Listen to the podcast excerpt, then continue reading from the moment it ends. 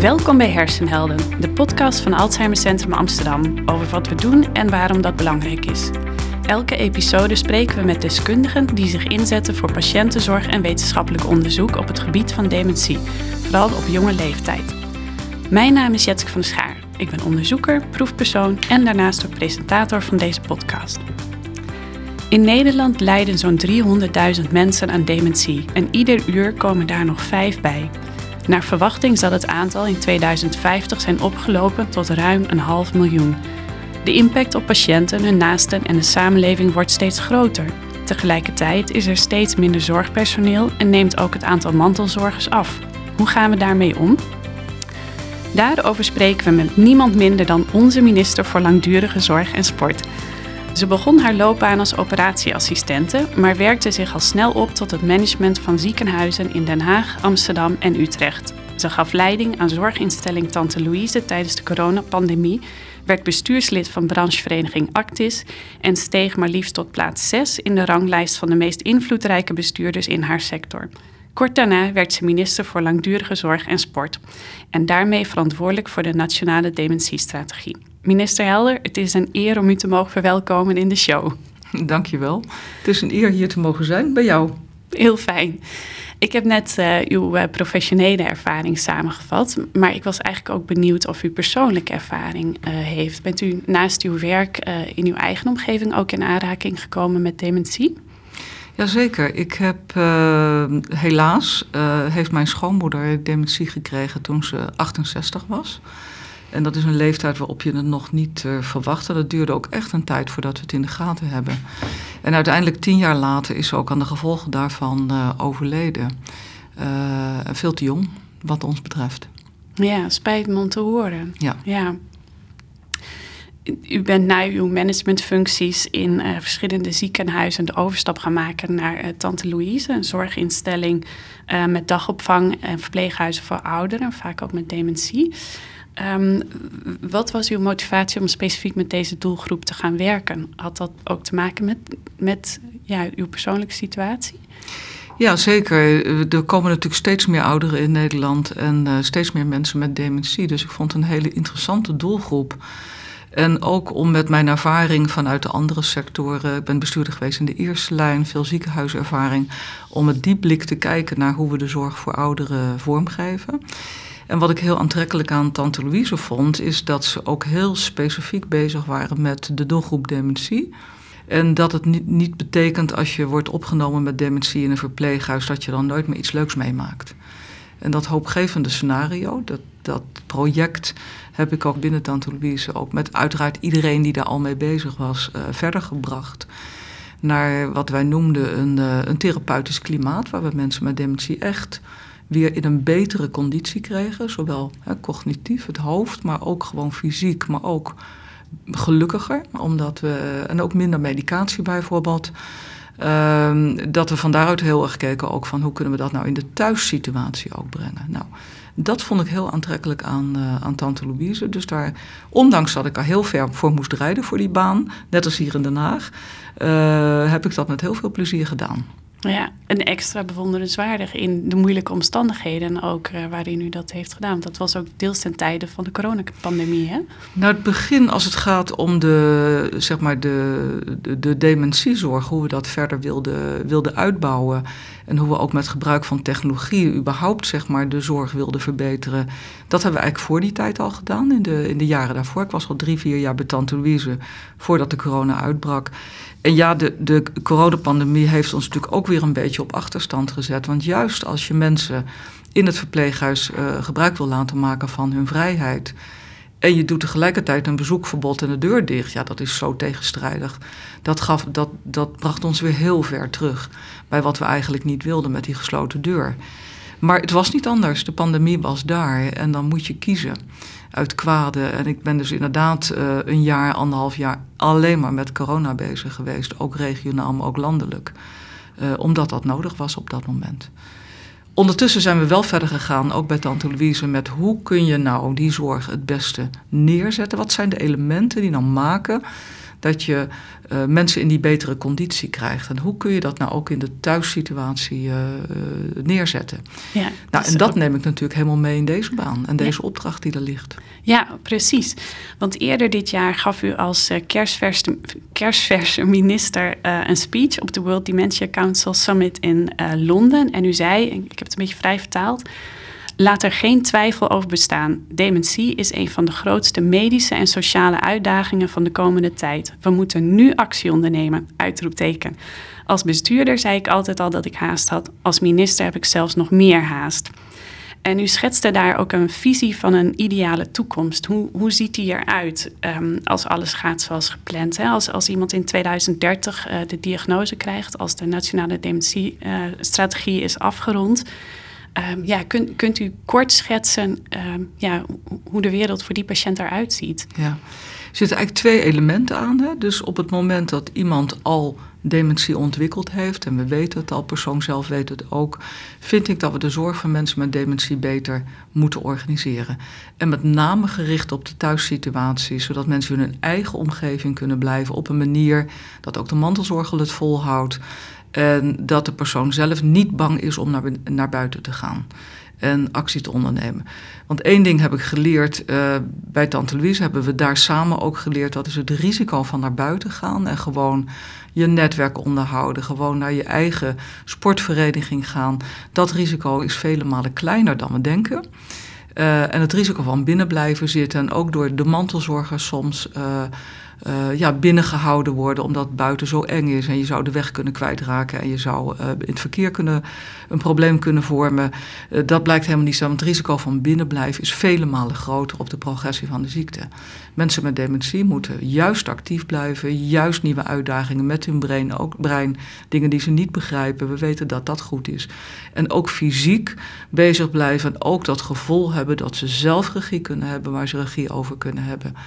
En ik heb echt in de, in de praktijk gezien wat dat ook met mensen doet als je ze dat ontneemt. Ik weet nog steeds het voorbeeld, ik zie het nog voor me, van iemand die gecorrigeerd werd. Ik was ergens op bezoek en die werd gecorrigeerd. U bent in de verkeerde woonkamer. En dan zie je het gebeuren in het gezicht van iemand... Uh, weet ik nog wel waar ik was? Oh, het is me weer gebeurd. Ook ben kennelijk een stukje kwijt, maar ook ik word gecoördineerd als een klein kind. En dat moeten we niet doen. Die bejegening van mensen met dementie is zo belangrijk in hoe ze zichzelf kunnen ontwikkelen en juist de dingen doen die een goed beloop hebben op de ziekte. Dus dat is mijn droom, om dat neer te zetten in de thuissituatie en uiteraard ook in de verpleeghuissituatie. Soms, uh, als je de kranten leest, denk je dat ik de verpleeghuizen wil afschaffen. Dat wil ik echt niet. Maar die vierentwintig uur zeven zorg is heel erg arbeidsintensief. Daar hebben we de mensen niet meer voor. Maar je moet je ook afvragen of je het wil. Ja. Of je het mensen wil aandoen. Want u, u vindt het belangrijk, uh, hè, noemt u nu ook, om uit te blijven gaan van wat uh, oudere mensen zelf willen. En hun uh, zo lang mogelijk uh, regie te blijven houden op hun eigen leven. Uh, de norm wordt zelf als het kan, thuis als het kan, digitaal als het kan. Um, daarmee verschuift ook het zwaartepunt uh, van de zorg meer naar de patiënt zelf en, en de naasten. Uh, terwijl mantelzorgers nu al zwaar belast zijn, huisartsen onder druk staan, uh, thuiszorg kampt met tekorten. Um, dat lijkt tegenstrijdig. Hoe, hoe kijkt u daarnaar? Ja, nou dat is natuurlijk ook de grote uitdaging die er, uh, die er ligt. Hoe kun je nu met tegen, tegen die achtergrond van die enorme krimpende arbeidsmarkt... want daar hebben we gewoon last van in verhouding met de vraag natuurlijk. Uiteindelijk gaan er meer mensen in de zorg werken, maar de vraag gaat harder uh, stijgen... Hoe kunnen we dat nou beïnvloeden? Nou, een van de dingen die we kunnen doen is die zorgvraag proberen een beetje naar beneden te krijgen... Als we in staat zijn om op tijd op te sporen dat iemand dementie heeft... en we passen dan de inzichten toe die we hebben...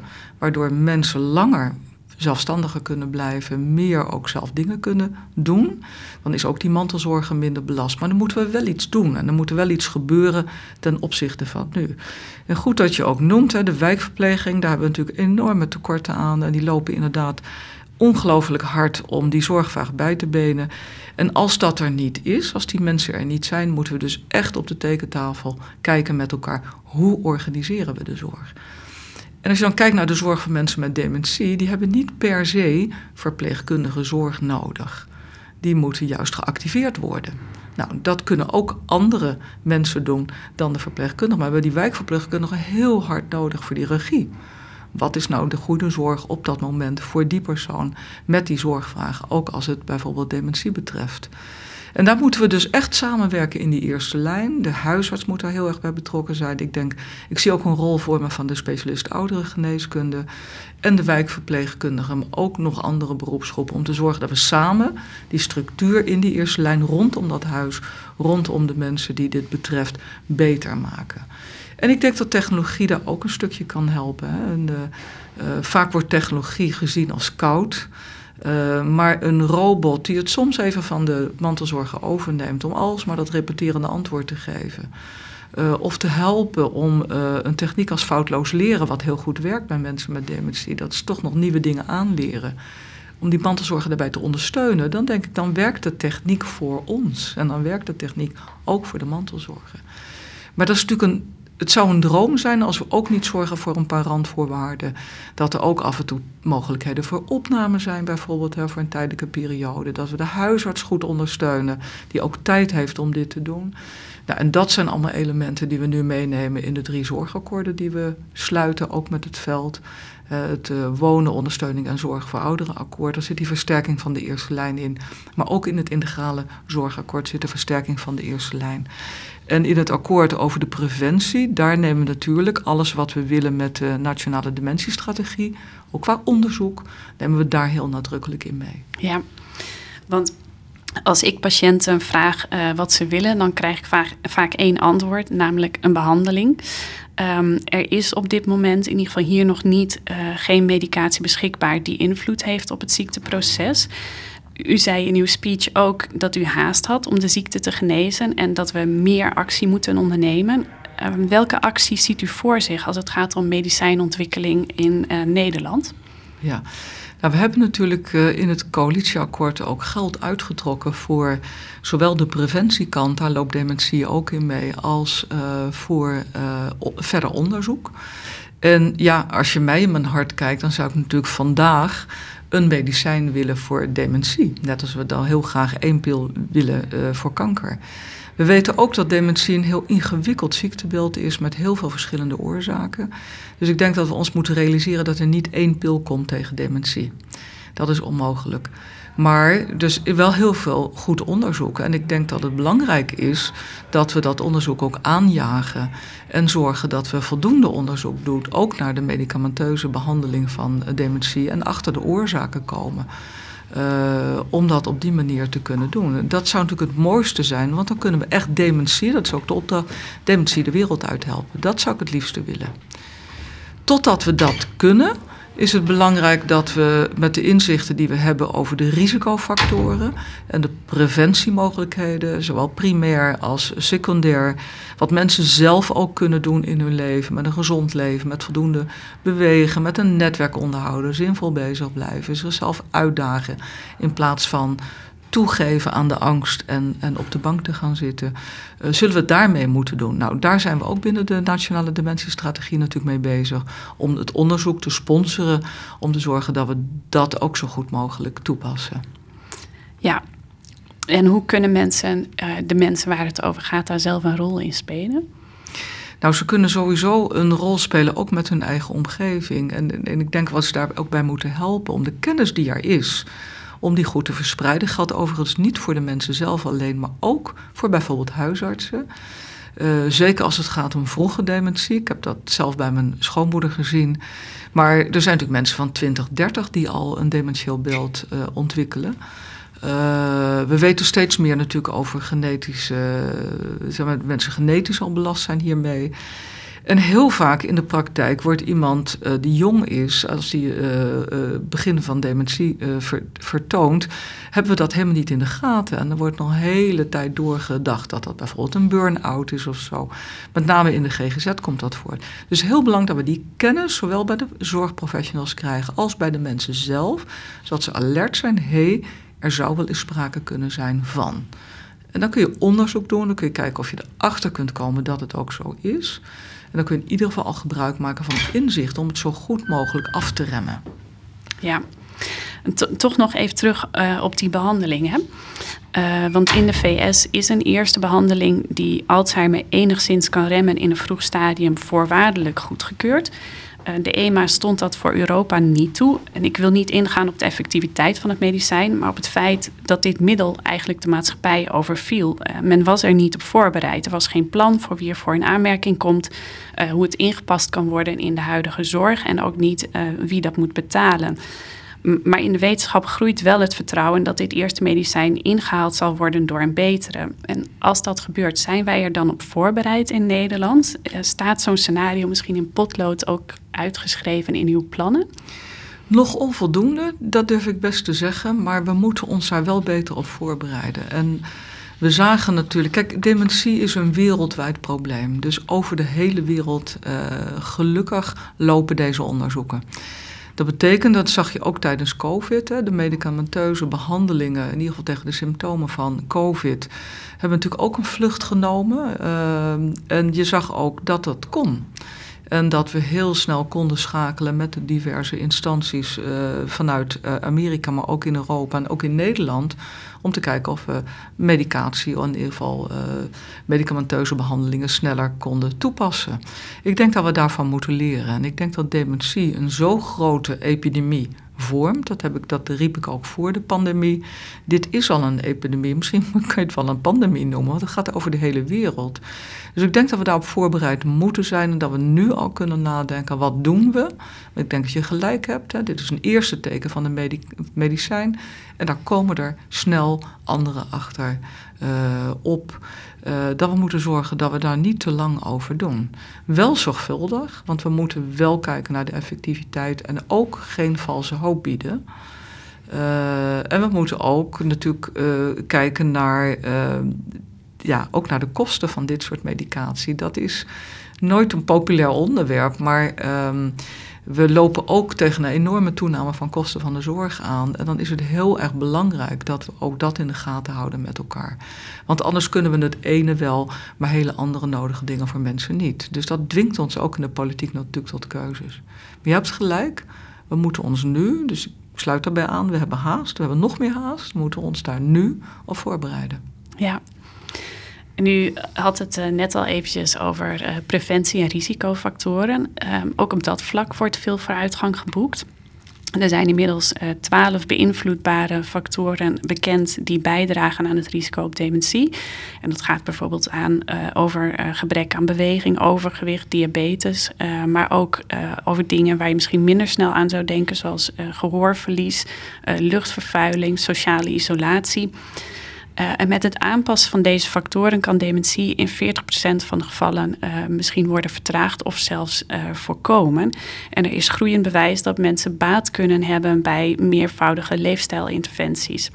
Uh, ja, dat zou de druk op de zorg natuurlijk ook uh, kunnen verlichten.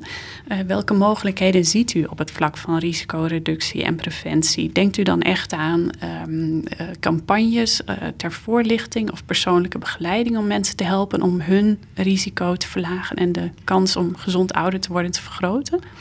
Ja, ik denk dat daar uh, twee kanten aan zitten. Dus de ene kant is eigenlijk de algemene principes die we weten over deze risicofactoren. En die gelden natuurlijk niet alleen voor dementie, maar die gelden ook voor andere ziektes, zoals kanker bijvoorbeeld. Um, daarom zetten we ook als kabinet heel erg in. En dat zijn we nu ook aan het uitvoeren met het Gezond en Actief Leven Akkoord. Dat is nog niet helemaal, daar is de inkt nog niet van droog.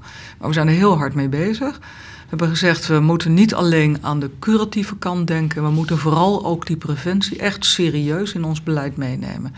En dat zit op de, op de t- terreinen uh, obesitas, uh, kanker en dementie. Omdat dementie ook zo'n groot onderwerp daarin is. En het gaat natuurlijk voor een deel ook over dezelfde risicofactoren. En wat goed is voor je lijf en voor je hart is goed voor je brein. Een brein is ook een orgaan van je lichaam. En ik denk dat we dat veel meer in de gaten hebben nu. Dus ja, daar gaan we op sturen. Uh, zien we daar dan de goede effecten van? Dat wordt nog het spannende, want we zijn natuurlijk al jaren bezig om te proberen mensen meer in beweging te krijgen, obesitas te bestrijden, overgewicht te bestrijden. En uh, dat is nog ontzettend ingewikkeld, omdat mensen echt hun levensstijl moeten veranderen. Terwijl ze vandaag niet echt gevoel hebben bij het risico wat ze lopen. Ik heb die discussies met mijn eigen kinderen, zelfs in ieder geval met één kind. Um, en als je ziet hoe jongeren op dit moment leven, dan hou ik ook mijn hart vast voor de ontwikkeling van dit soort ziektes. He, met alcoholgebruik, met roken, uh, gelukkig bewegen ze wel veel. Maar uh, ook de wat jongere mensen, twintig, dertig, veertig, vijftig, ja, we, we bewegen gewoon te weinig. Dus uh, ja, het is beleid en ja, we gaan er hard voor. Maar we zullen er echt heel hard aan moeten trekken, willen we daar ook echt het effect van zien. Uh, de andere kant is natuurlijk dat we ons beter kunnen bekwamen nog in uh, vroegopsporing. Wat ik net zei, dat uh, ook professionals bedacht zijn op, hé, hey, dit zou ook wel eens dementie kunnen zijn. Maar er zijn ook technieken waarbij je dat kunt zien. Ik weet dat er veel onderzoek is naar uh, de snelheid waarmee mensen praten, uh, het looppatroon wat ze hebben, om te kijken of je op een andere manier kunt vroeg opsporen. Maar het is best een ingewikkelde, want dan kom je natuurlijk ook bij de ethische vraag, ja, wat doe ik met het welzijn van iemand die mogelijk iets ontwikkelt waar die over tien jaar pas echt last van heeft in zijn leven, om dat nu al te weten.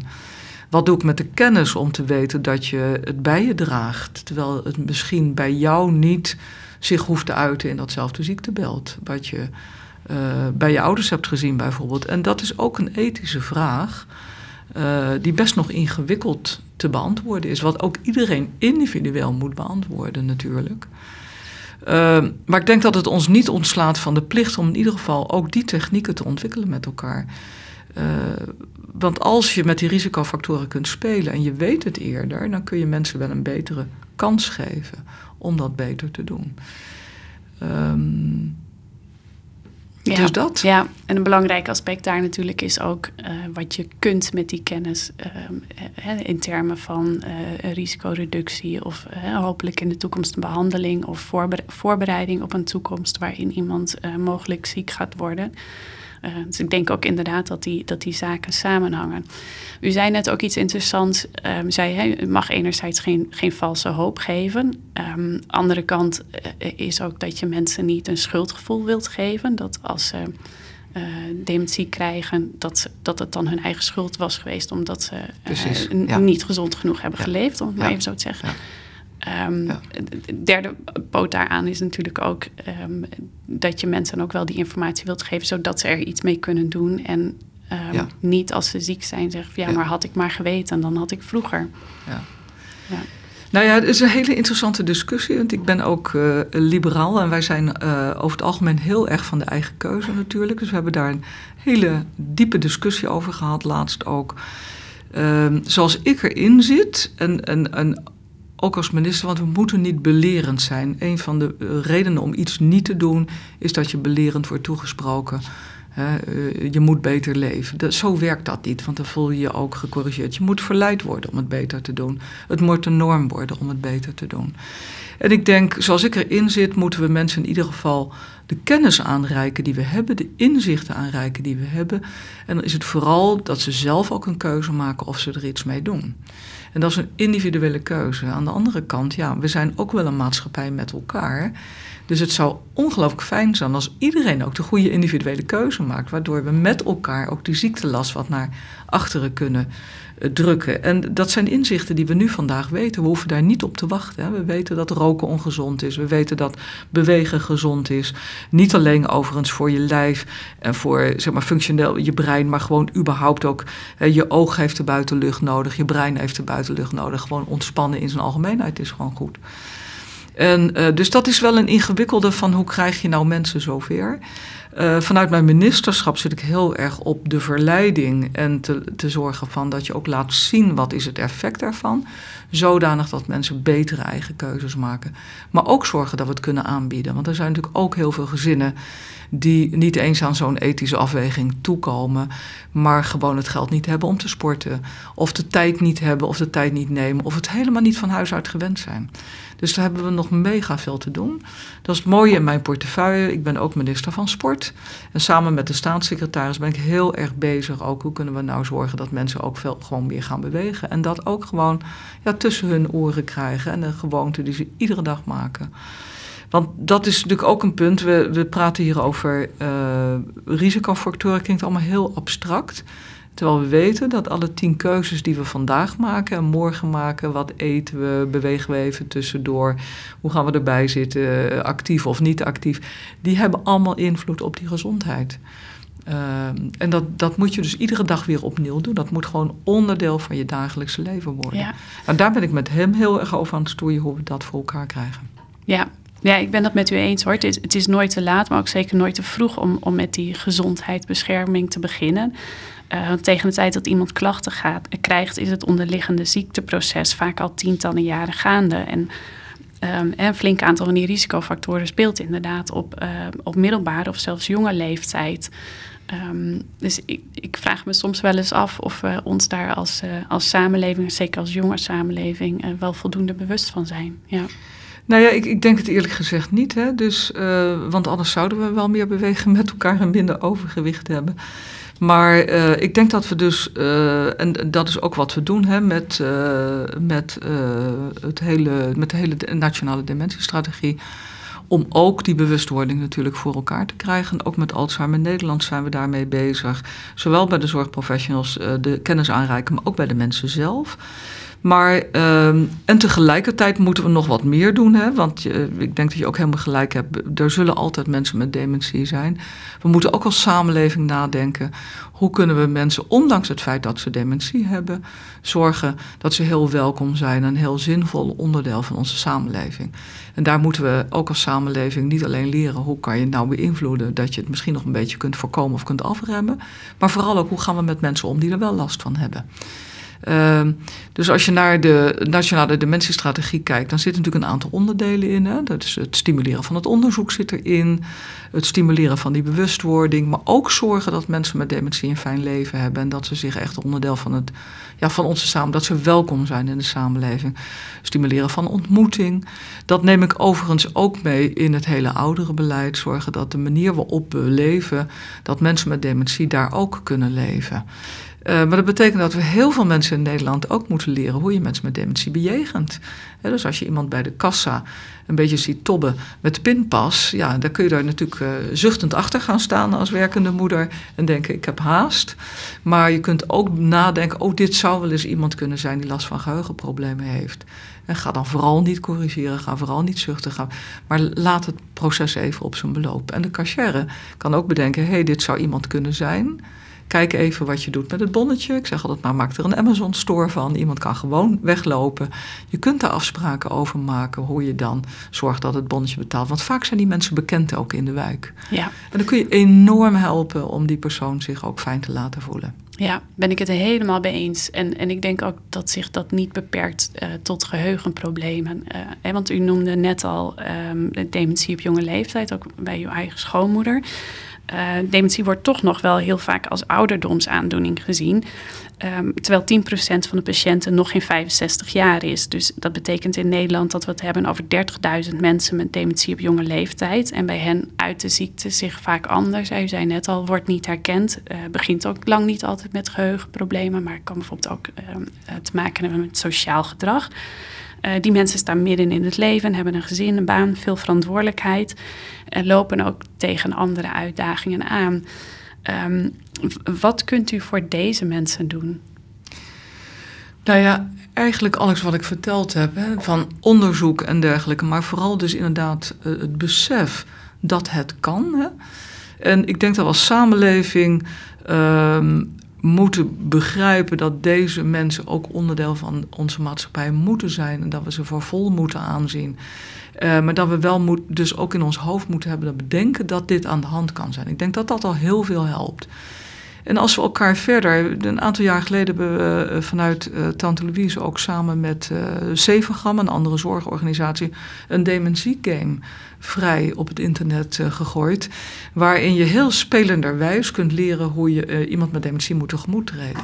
Nou, speel dat spel. Je kan het nog steeds vinden uh, op dementiegame punt n l. Uh, en dat is een hele speelse manier om dat te leren.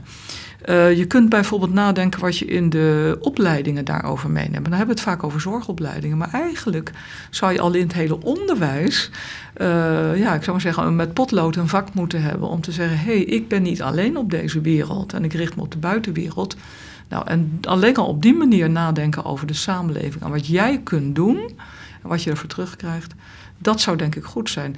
Laat ik één voorbeeld noemen, want ik zeg altijd, uh, innoveren is een werkwoord. Hè? Dat tover je niet zomaar, moet je heel veel voor doen. Maar netwerk is ook een werkwoord. Dat vergeten we wel eens. Dat je zelf ook dingen moet doen. Het is wederkerig om je netwerk te onderhouden. Als we jongeren leren dat netwerk hebben, uh, uh, dus met je buurvrouw praten van tachtig, maar ook met de mensen in je omgeving zorgen dat je met je vrienden uh, zorgt dat je een netwerk hebt op je achttiende. Dan ga je voor school, ga je studeren, maar op je twintigste ook nog, op je dertigste, op je veertigste. Heel bewust met je mensen in jouw omgeving samenleeft. Uh, dat is ontzettend belangrijk hiervoor. En dat je dus ook iets doet. En ik ontmoet gelukkig in deze baan jongeren die heel bewust in een woongemeenschap gaan wonen met ouderen. Of heel bewust in een woongemeenschap in de buurt met mensen met sociaal ingewikkelde situatie. En dat heel bewust vanuit ja, een ideale, uh, hun idealen doen, zeg maar. Maar dat je onderdeel bent van een samenleving waar ook mensen in zitten die iets hebben. Want iedereen heeft iets. Maar wat je soms niet kan zien, maar wat heel bepalend is voor hun leven, dat je daar veel bewuster in staat. Ik denk dat we daar gewoon op de school al mee moeten beginnen. Uh, nou ja, dit klinkt wel heel ideaal, ja. uh, idealistisch misschien, maar dat geloof ik echt. Hè? En dat, dat we dus ook mensen leren dat de kracht ook van jouw eigen netwerk erop uitgaan zo belangrijk is. Nou, ja, we kennen natuurlijk allemaal de beelden van de jongeren achter hun telefoon. En dan hebben ze inderdaad een heel groot netwerk. Maar ik heb het nu ook gewoon over het fysieke netwerk van de mensen die gewoon fysiek bij jou in de buurt ja. zijn. Waar je mee leeft, waar je mee woont. Ja, uh, en, en dementie op jonge leeftijd is natuurlijk ook een belangrijk uh, thema in de, in de nationale dementiestrategie. Uh, het is ook de, uh, de focus van uh, ons uh, Alzheimer Centrum in Amsterdam, hè, dementie op jonge leeftijd en wat daarbij komt kijken. Dus uh, aansluitend uh, op uw netwerkopmerking uh, uh, nodigen wij uiteraard ook van harte uit om een keer langs te komen Leuk. voor een werkbezoek. Bij deze, dat gaan we doen. Uh, en ik, ik uh, vind dat ook belangrijk, omdat het nog onvoldoende op de agenda staat. Uh, omdat deze doelgroep hele specifieke aandacht ook nodig heeft. Want het betekent heel veel als, uh, als je dit gebeurt. En ook voor de omgeving, met kinderen, met partners betekent dat heel veel. Uh, met werk. En mensen zijn vaak nog volop in het werk als dit uh, zich openbaart. En, uh, dus ik vind ook dat het aandacht verdient. Dus ik kom graag op werkbezoek en leer samen met jullie wat we misschien nog beter kunnen doen als het gaat om de dementiestrategie voor deze specifieke doelgroep. U bent van harte welkom. Um, en daarmee wil ik u ook uh, uh, enorm bedanken uh, dat u te gast wilde zijn in deze podcast en uh, ja, uw visie en beleid uh, wilde toelichten. Um, wil ik u voor bedanken namens onze luisteraars en ook iedereen die te maken heeft of krijgt uh, met dementie. En ja, we wensen u heel veel uh, wijsheid en succes uh, bij het tot uitvoering brengen van uh, deze prachtige visie. Uh, want uh, woorden als Uh, Het optimisme waar u over sprak, de eigen regie en de vrijheid. Ja, dat is wat we allemaal willen op latere leeftijd. Dank u wel. Graag gedaan.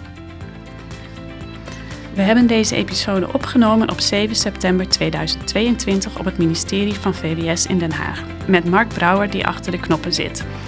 Wil je meer weten over Alzheimer Centrum Amsterdam? Dan vind je ons op Twitter, Facebook, Instagram en LinkedIn als je zoekt op Alzheimer Centrum Amsterdam. Heb je een vraag of opmerking over deze podcast? Stuur dan een mail naar hersenhelden apenstaartje amsterdam u m c punt n l. Tot de volgende keer.